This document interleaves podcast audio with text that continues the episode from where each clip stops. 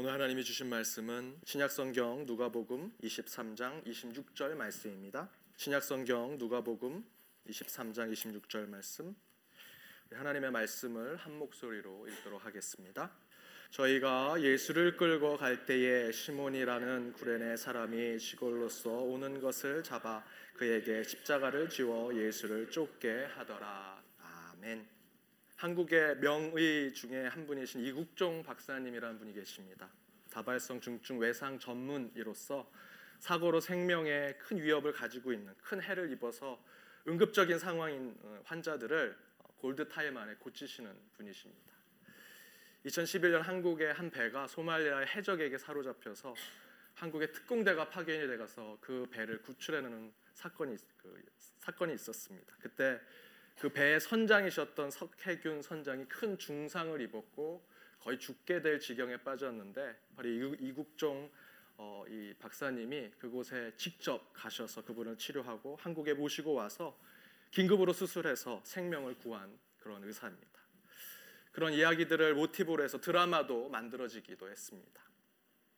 이분이 얘기한 내용 중에 암 전문 의사는 환자 수술 잘해서 칭찬도 받고 명예도 얻고 돈도 버는데 자신과 같은 응급 전문 의사는 거의 죽어서 오는 환자 간신히 살려서 어쩔 수 없이 장애를 갖게 되면 왜 내 자식 장애 만들었냐고 욕하고 살리지 못했다고 욕하고 그런 얘기를 하면서 그럼에도 불구하고 이 일을 끝까지 본인은 하겠다라고 하는 자신의 소명 의식을 밝혔던 인터뷰 기사를 읽은 적이 있습니다.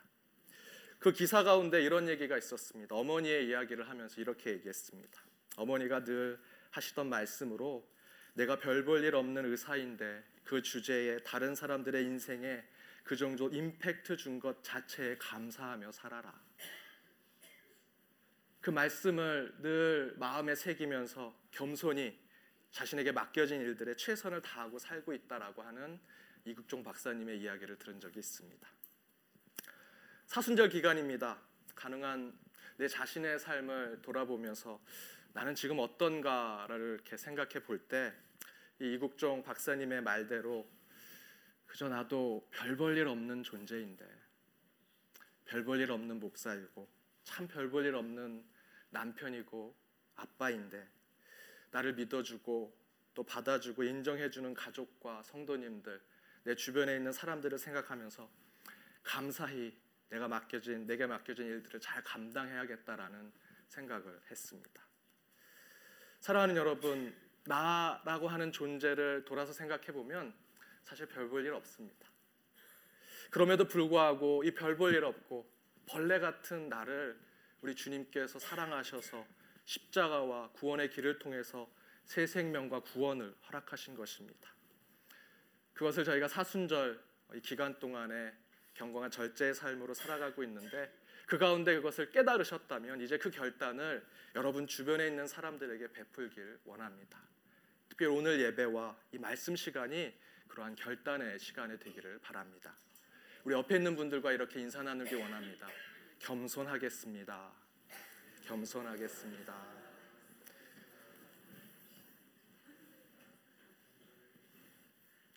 겸손하십시오가 아니고 겸손하겠습니다. 네. 제가 겸손하겠습니다. 네. 사순절 기간입니다, 여러분. 경건과 절제의 삶 가운데 겸손함으로 그 삶을 살아가시기 바랍니다. 말씀 전하도록 하겠습니다. 사순절 말씀 십자가를 향하는 길이란 전체 주제로 오늘 네 번째 시간 십자가로 부르심이라는 제목으로 말씀을 나누고자 합니다. 저와 여러분이 이 자리에 있는 이유 하나님의 부르심, 하나님의 콜링, 하나님의 소명에 의해서 우리가 이 자리에 있다라고 저는 믿습니다. 제가 미국 처음에 왔을 때 첫 번째 사역하던 교회 한 장로님은 참 특이한 자신의 부르심 하나님의 calling에 대한 이야기를 해주셨습니다. 술집에서 그분은 하나님을 만나셨다는 겁니다. 주님 그 주님 말고요, 진짜 주님. 바이어들하고 의례 그 술 대접을 하러 술집에 가서 진짜 인사불성이 돼서 술을 마셨는데 도중에 도저히 말로 설명할 수 없는 신비로운 체험을 하시고 그 중간에 자꾸 예수님이 떠오르고 말씀이 떠오르기 시작합니다. 몸을 가눌 수 없을 정도로 술에 취했는데 갑자기 그 술 기운이 싹 사라지면서 성령님의 간섭하심을 느끼고 그 가운데 정신이 바짝 들더라는 겁니다. 그래서 바로 그 자리에서 계약을 파기하고 집으로 돌아왔습니다. 그리고 그 술집에서 받았던 그 말씀을 성경에서 찾고 눈물을 흘리면서 인격적인 하나님을 고백하고 그때 부르심과 소명을 받았다고 그 장로님이 이야기하십니다. 독일의 신학자인 위르게 몰트만이라는 박사가 있습니다. 현존하는 최고의 신학자라고 저는 생각합니다. 유럽의 1차, 2차 세계 대전으로 죽음과 패망만이 짙게 들여진 그 유럽 사회에 모든 사람들이 신은 죽었다. 여기서 신은 죽었다는 기독교에 저희가 믿는 그 신을 이야기합니다. 그 신이 죽었다라고 외치는 곳곳의 세상 속에 이 위르겐 몰트만이라는 신학자가 희망의 신학이라는 책을 통해서 교회와 그리스도인 특별히 유럽에 있는 교회와 그리스도인들이 다시 어둠과 죽음, 부정과 허무의 시대를 극복할 수 있는 하나님의 소망을 선포하자라고 이야기해서 새롭게 유럽 사회를 어, 온전한 곳으로 인도했던 신학자입니다. 하지만 실제로 이 몰트만이라는 신학자는 20대 초까지는 무신론자였습니다. 수많은 사람을 죽였던 독일 나치의 군인이었습니다. 실제로 16살에 징집이 돼서 2차 세계대전 때 수많은 사람들을 죽였던 사람이었습니다. 그리고 18살에 포로가 되어서 3년 동안 전쟁 포로로 지냈습니다. 죽음의 시간으로 모든 희망을 잃어버린 절대 절명의 시간을 보냈던 사람이었습니다. 그런데 그에게 하나님의 부름이 있었습니다. 하나님의 소명이 있었습니다.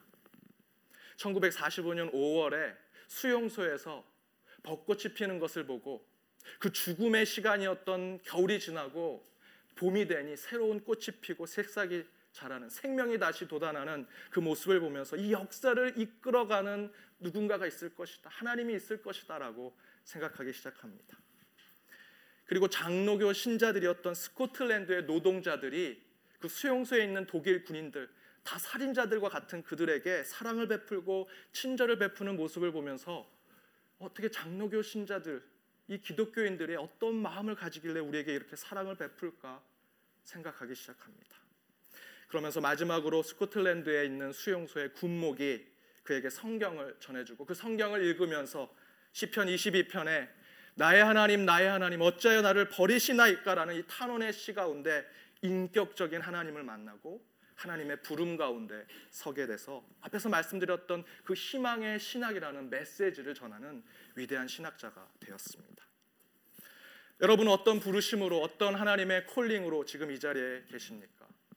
전에 한번 말씀드린 대로 아내 라이드 해주다가 맨 처음엔 교회 주차장에 있다가 그다음엔 교회 로비 있다가 예배실 맨 뒤에 앉았다가 끝내는 맨 앞에 앉아서 주님을 나의 구원자로 고백하는 그런 분의 간증 이야기도 있었습니다.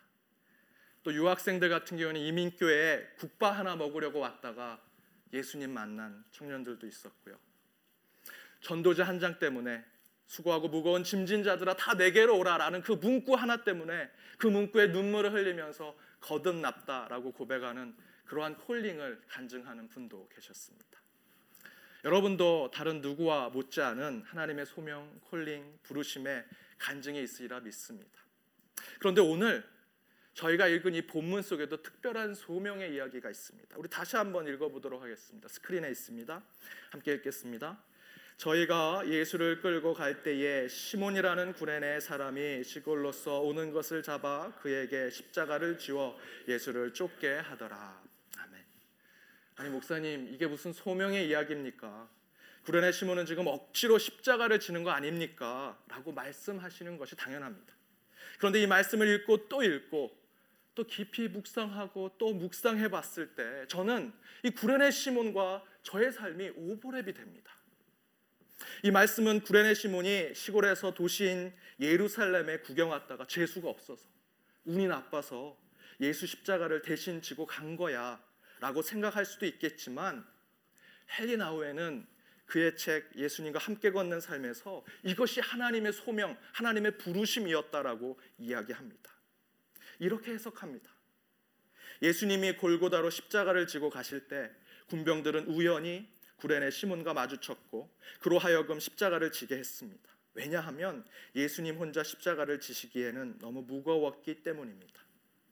그러나 더 중요한 이유는 예수님은 이 사명을 완수하기 위해 우리 곧 구레네 시몬과 저와 여러분을 이야기합니다. 우리를 필요로 하셨기 때문입니다. 구레네 시몬은 우리 나빠서 재수가 없어서 십자가를 진 것이 아닙니다. 성경의 표현대로 예수님이 십자가를 지고 오르실 수 없었기 때문에 예수님이 구레네 시몬을 부르신 것입니다. 구레네 시몬은 예수님이 부르셔서 그 십자가와 한, 십자가를 함께 지기를 원하신 것입니다. 즉 구레네 시몬이 6월절 날 시골에서 예루살렘으로 오는 순례의 길을 왔다가 십자가를 짊어지게 된 것은 우연과 억지가 아니라 예수님의 부르심과 소명을 전제로 한 필연과 당연함이었다라는 것입니다. 그것이 바로 저와 여러분의 소명과 콜링에도 그대로 적용될 수 있습니다. 주님의 부르심이 아니었다면 저는 큰 부자로 살았을 것입니다라고 고백하실 분이 이곳에 있으리라 저는 생각합니다. 구레네 시몬과 같은 십자가가 아니었다면 저는 다른 종교의 신자였을 것입니다. 저도 그랬을 가능성이 있었습니다. 주님의 콜링만 아니었다면 지금 이 짧은 인생 엔조이 하면서 오감을 만족하며 저는 살았을 것입니다. 라고 할 수도 있습니다. 제가 믿거나 말거나 한 가지 이야기 해드리겠습니다. 제가 대학교 1학년 때 대학 가요제를 준비했었습니다. 지금은 제 친구의 표현대로는 노래를 더럽게 못하는데 그때는 노래를 꽤 했습니다.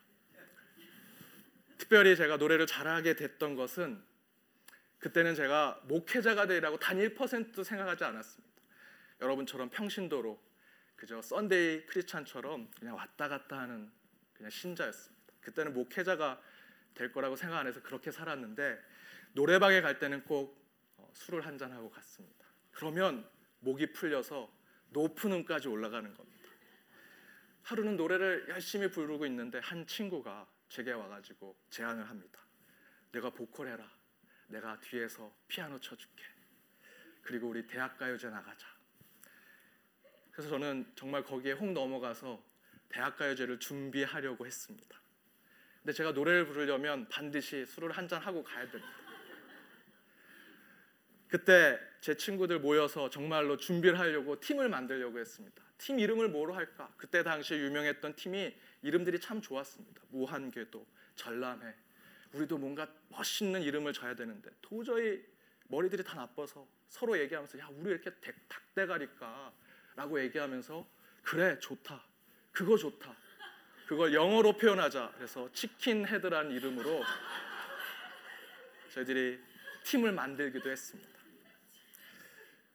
그 이후에 제가 하나님의 부르심 하나님의 콜링이 없었다면 여러분 저 보시려면 TV에서 보셨어야 되겠습니다 그런데 여러분 저와 여러분 오늘 본문의 말씀대로 우리도 구레네 시몬처럼 갑작스럽게 생각지도 않은 순간에 억지로 끌려서 혹시 그리스도인이 된 건 아닙니까?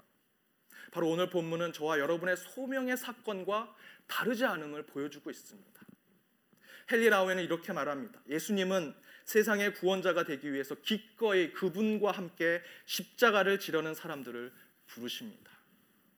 우리가 생각할 때 예수님의 십자가의 길, 고난의 길은 예수님이 외롭고 고독하며 혼자 감당할 길이라고 생각해 왔습니다. 그래서 우리는 예수님의 고난의 길을 보면서 마치 영화 Passion of Christ에서 예수님이 온몸에 채찍을 맞고 피를 흘리시고 살이 떨어져 나가고 뼈가 보이는 비참한 고통을 저 멀리서 어두컴컴한 영화관 뒤에서 관음증 환자처럼 지켜보지 않았는지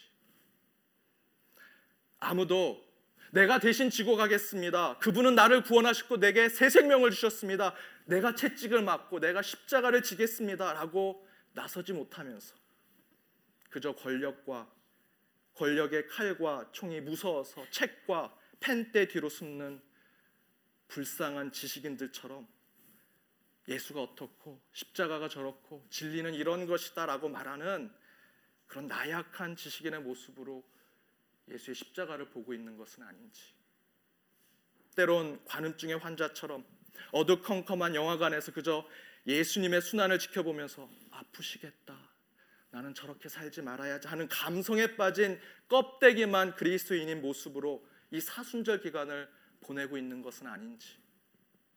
그런데 헨리 나우엔 아니 성경은 증거합니다. 십자가의 길은 절대 예수님이 혼자 갔던 길이 아니다라고. 구레네 시몬이 부름을 받아 그 십자가의 길을 주님과 함께 걸어갔습니다. 그리고 이제 그 구레네, 구레네 시몬이 받은 부르심에 우리 주님이 저와 여러분을 부르고 계신다라는 것입니다.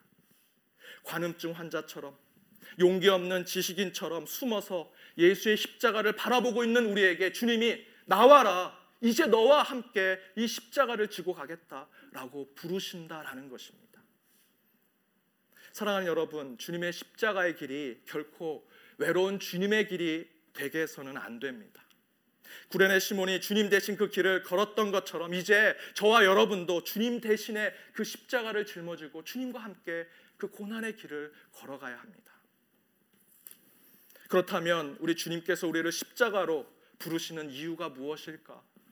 저는 첫 번째 신학적인 이유, 두 번째는 우리 신앙의 실천적 이유를 함께 나누고자 합니다. 먼저 신학적인 이유는 주님께서 우리를 구레네 시몬처럼 십자가로 부르시는 이유. 첫 번째, 예수님께서 완전한 하나님, 완전한 인간이 되시기 위해서 우리를 부르신다라는 것입니다. 헨리 라우에는 이렇게 말합니다. 고되고 고통스러운 구원 사역은 하나님이 인간에게 의존해서 이루시는 사역입니다.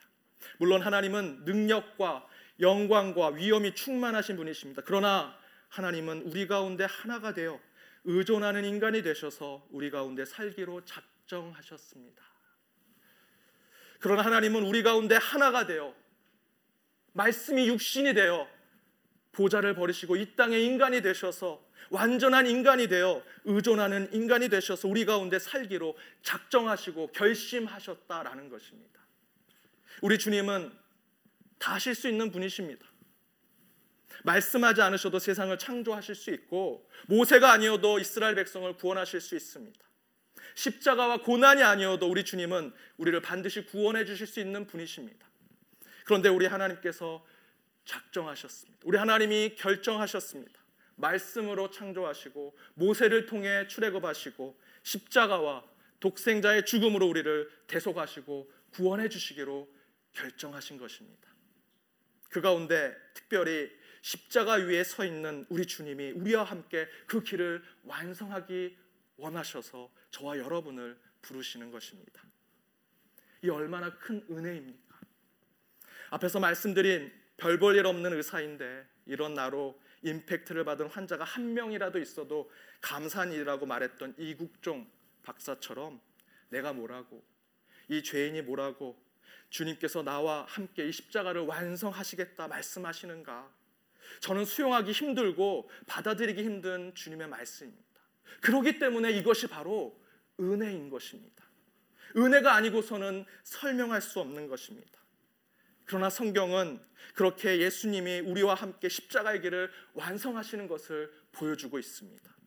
그것이 바로 오늘 구레네 시몬이 예수님의 십자가로 부름을 받은 모습입니다. 사실 전에 어, 저는 예수님의 십자가의 길이 불교의 수타니 파타에 나오는 무소의 뿔처럼 혼자서 가라 라고 하는 이 표현과 상통한다고 생각했습니다. 여기서 무소는 코뿔소를 이야기합니다. 코뿔소의 코가 그 얼마나 큽니까? 그 뿔처럼 코, 그 코뿔소의 그 뿔처럼 앞으로 혼자서 묵묵히 걸어가는 것 너무 멋있습니다. 예수님의 골고다의 길이 그 길이 아닐까 생각을 했습니다. 그 단단한 뿔로 처벅처벅 역경과 고난을 이겨내는 예수님의 그 길. 그래서 저는 불교와 기독교가 상통한다라고 생각을 했습니다. 그런데 말씀을 읽고 또 읽고 묵상해 보니 예수님의 십자가의 길은 무소가 걷는 그런 길이 아니었습니다. 멋있지도 않고 힘있어 보이지도 않고 쫓아가고 싶지 않은 그런 길이었습니다. 너무 무기력해 보이고 아파 보이고 힘들어 보입니다. 도저히 끝까지 갈 수 없는 길이라 생각이 들었습니다. 그런데 우리 주님이 말씀하십니다. 우리 함께 이 길을 가자. 우리 함께 이 길을 가자.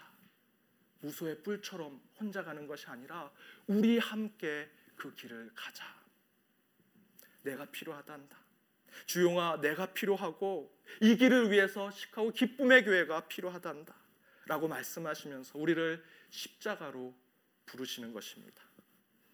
바로 그렇, 그때 우리는 십자가를 완성할 수 있는 것입니다. 무수의 뿔처럼 예수님 혼자 완성하실 것으로 생각하던 그 십자가가 구레네 시몬과 함께 이루어졌고 이제 주님께서 저와 여러분과 함께 이루기를 원하신다라는 말씀입니다. 그 이유는 곧 우리 하나님께서 성부, 성자, 성령의 삼위일체 하나님께서 완전한 사귐과 관계 속에서 참된 하나님이 되신 것처럼 우리 예수님도 이 땅에서 참 인간이 되시기 위해 벌레만도 못한 우리 인간과 완전한 사귐으로 구원을 이루시기 위해서 그 뜻을 세우기 위해서 우리 주님이 인간으로 우리와 함께 십자가를 지길 원하셨다라는 것입니다. 구레네 시몬이 시골에서 왔다라고 표현합니다. 여기서 시골은 완성되지 않은 여전히 부족한 또는 죄인된이라는 표현으로 상징적으로 표현된 것입니다. 그런데 바로 그런 부족하고 모자라고 죄인된 구레네 시몬과 함께 십자가를 짊어지시고자 하신 예수님은 바로 그것을 통해 참 인간으로 완전한 인간의 모습으로 우리를 구원하시고자 한다라는 것입니다. 지난주 한국의 한 예능 프로그램에 조정민 목사님이란 분이 나오셨습니다. 그 예능 프로그램에 상처받은 자를 위해 상담하는 방법에 대해서 설명하시면서 이분이 이런 예화를 하셨습니다. 어떤 성도가 어린 아들을 잃어버렸습니다. 일찍 죽게 된 것입니다. 어느 사람도 어느 성도도 목회자인 저와 같은 사람도 어떤 위로를 해줄 수 없을 것입니다. 그런데 그에게 가장 큰 위로가 된 어, 이야기가 있었다라고 얘기하시면서 어느 여자 성도가 그에게 이렇게 얘기했다고 합니다. 성도님, 저도 성도님처럼 일찍 어린 아들을 잃어버렸습니다. 그 이후에 이야기했던 말들이 그에게 위로가 되었다라는 것이었습니다.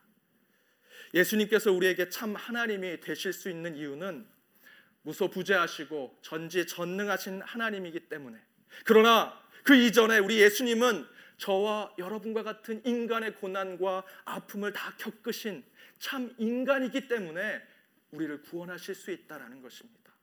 완전한 인간이기 때문에 인간을 구원할 수 있는 것. 그 이후로 우리를 십자가로 부르신다라는 것입니다. 사랑하는 여러분, 우리 주님이 십자가로 우리를 부르십니다. 이유는 우리를 구원하시기 위해서입니다. 그러나 그것도 맞지만 그보다 먼저 예수님은 우리를 구원하기 위해서 먼저 스스로 가장 인간다운 인간의 모습을 갖추길 원하셨습니다.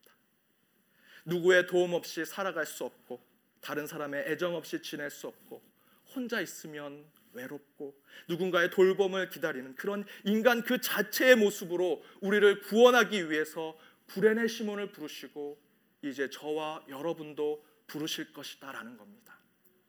완전한 인간으로 우리를 구원하시고자 하는 주님의 부르심에 여러분 응답하십시오. 그 안에 참된 구원의 체험이 있을 것입니다. 우리 하나님은 완전한 인간으로 저와 여러분을 부르실 것입니다. 두 번째, 우리 주님께서 우리를 십자가로 부르신 이유, 신앙의 실천적인 이유는 예수님과 함께 하나님 나라를 완성하기 위함이다라는 것입니다.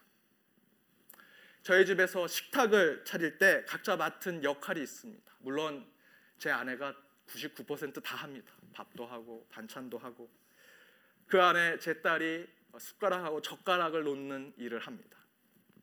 물론 제가 할 수 있고 제 아내가 할 수 있지만 숟가락과 젓가락을 놓는 일을 함으로써 우리가 우리 가정에서 준비한 식탁의 테이블을 온 가족이 함께 준비하는 것을 가르치고 또 나누기 위해서 그렇게 저희들이 각 역할을 주었습니다. 하나님께서 저와 여러분에게도 하나님의 일을 맡겨 주셨습니다. 몇 가지 일들을 맡겨 주셨는데 저는 목회를 하는 목회자로서 일을 주시고 여러분에게는 교회 안의 직분으로 또 직장과 일터를 통해 삶의 소명으로 하나님의 일들을 여러분 감당하게 되셨습니다. 그런데 그 일이 저녁 식탁 테이블에 우리 어머니가 준비하신 그 수많은 일들 가운데 저와 여러분이 하는 일은 기껏 젓가락하고 숟가락 놓는 일일 뿐입니다. 여러분 그렇게 생각하지 않으십니까? 예수님께서 십자가를 짊어지고 고난의 길에 오르시다가 구레네 시몬이 예수님 대신에 십자가를 짊어지고 가는 것 저는 그것이 몇 시간 동안 밥을 다 준비하신 어머니의 그 식탁 테이블에 저희가 젓가락하고 숟가락 놓는 일 정도밖에 되지 않는다라고 생각합니다. 그럼에도 불구하고 우리 주님께서 구레네 시몬을 부르시고 그의 그가 십자가를 짊어지고 몇 걸음 걸어가신 것에 동역자로 우리를 부르신 것처럼 저와 여러분이 하나님의 일을 한다고 어떤 일을 해도 그것 다 하신 어머니의 식탁 테이블에 숟가락 하나 젓가락 하나 놓는 일밖에 되지 않을 것입니다. 그런데 그것을 우리 주님이 하나님 나라를 위해서 네가 나와 동역자가 되었구나라고 불러 주신다라는 겁니다. LOS 파운데이션이라는 노숙자를 돕는 단체가 있습니다. 그런데 이 단체가 다음과 같은 프로젝트를 합니다. Homeless Font라는 것입니다. 표현 그대로 노숙자들의 글씨를 모아서 글씨를 디자인해 가지고 컴퓨터 문서에 글꼴과 폰트를 만들어 개발하는 것입니다. 거리의 노숙자들 여러분 만나게 되실 때 보면 요만한 판넬에 자기가 도와주세요. 저는 이렇게 살았습니다 하고 글씨를 쓴 직접 쓴 글씨의 그 판넬을 보실 것입니다. 그런데 이 단체는 그것을 그냥 지나치지 않고 그 글씨를 가져와서 컴퓨터 문서 작업할 때 사용하는 글자 모양 폰트를 만들어서 그것을 새롭게 개발해 가지고 세상에 그 인터넷에 판매를 하는 것입니다. 그래서 그 판매된 그 금액에 그 글자를 쓴 노숙자에게 수익을 돌려주고 더 많이 발생된 수익으로는 전체 노숙자를 돕는 것에 사용하고 있는 것입니다. 냄새나고 더러운 노숙자들이 하나님 나라를 세우는데 무슨 도움과 무슨 역할을 할까? 라고 저와 여러분이 비웃고 무시할 때 하나님은 그 노숙자를 통해서 구레네 시몬을 찾으시고 부르시고 그 가운데 십자가의 길을 함께 걸으신 것을 깨달아야 합니다. 여러분 이런 일들을 교회가 해야 되지 않습니까? 저와 여러분과 같은 그리스도인들이 해야 되지 않습니까? 문화는 이미 세상에 뺏겼습니다. 2, 30년 전에 어느 마을에서 교회에서 문화개밤 하면 그 마을 사람 교회를 다니지 않는 사람도 다 모여서 거기서 연극을 하고 노래를 부르는 것을 보면서 새로운 문화들을 교회를 통해서 배웠습니다. 근데 이제 더 이상 교회에서 새로운 문화는 나오지 않습니다. 세상 문화도 못 쫓아가고 있습니다. 이게 교회 현실입니다. 거기까지는 좋습니다. 그런데 구제하고 봉사하는 것에 적어도 교회 다니는 사람이라면 교회라면 구제와 봉사에 앞장서고 있겠지라고 세상은 생각하지만 그렇지 않습니다. 요즘 교회 어떻습니까? 장로, 권사, 집사 직분 얻으려고 창의적인 생각을 합니다. 교회 정치적 주도권 얻으려고 그곳에 창조적인 생각을 만들어냅니다. 교회를 이용해서 종교적 심성의 평안함을 얻으려고 교회를 이용하고 기독교란 종교를 이용합니다. 그런 곳엔 창의적인 머리가 돌아가면서 성교하고 구제하고 봉사하는 데는 늘 뒷걸음치는 것이 지금 우리 교회 현실 아닙니까? 사랑하는 여러분, 이 땅에 버려진 존재 누구도 없고 쓸모 없다라고 생각하는 그 인간 가운데 그것을 하나님의 눈으로 본다면 그 모든 것 하나님 나라를 세워가는 동역자가 될 수 있는 것입니다. 우리 안에 그런 눈이 없습니다. 그 십자가를 향한 동역자의 마음이 없는 것입니다. 이를 위해 우리 교회는 더욱더 주님의 눈을 회복해야 할 것입니다. 구레네 시몬처럼 그것이 억지이던 자의이던 십자가로 부름을 받았다면 이제 우리 주님과 함께 하나님 나라를 완성해가는 십자가의 길을 걸어야 할 것입니다. 여러분, 주님이 부르십니까? 십자가로 부르십니까? 이제 그 하나님 나라를 완성하기 위해 그 부르심에 당당히 응답하십시오. 그 가운데 하나님 나라가 가장 낮은 곳에서부터 세워지게 될 것입니다. 함께 기도하겠습니다. 십자가의 길을 오르신 주님, 주님을 생각합니다. 그 고난의 길 가운데 온갖 고초를 당하셨음에도 불구하고 부족하고 죄 많은 인간을 구원하시기 위해 참으시고 인내하신 주님, 완전한 인간으로 우리와 똑같이 아프시고 고통받으시고 피 흘리신 그 십자가의 길 위에 이제 우리도 함께 합니다. 구레네 시몬처럼 억지로 끌려온 것 같고 오지 말아야 할 곳을 온 것 같지만 이제 그 길이 나의 길이며 돌아갈 수 없는 길이고 유일한 길임을 고백합니다. 주님 주님과 함께 이 길을 걸어 반드시 주님께서 이루시고자 하셨던 하나님 나라를 온전히 세워가는 저희 모두가 되게 하여 주옵소서. 주님의 고난의 길에 종교적 감상에 빠지지 않게 하시고 현실과 냉소의 십자가를 무시하지 않게 하시며 저 멀리서 기다리는 하나님 나라의 소망을 바라보며 그 길을 주님과 함께 걸어가게 하여 주옵소서. 주님께서 늘 동행하여 주실 것을 믿으며 이 모든 말씀 예수님의 이름으로 기도드립니다. 아멘.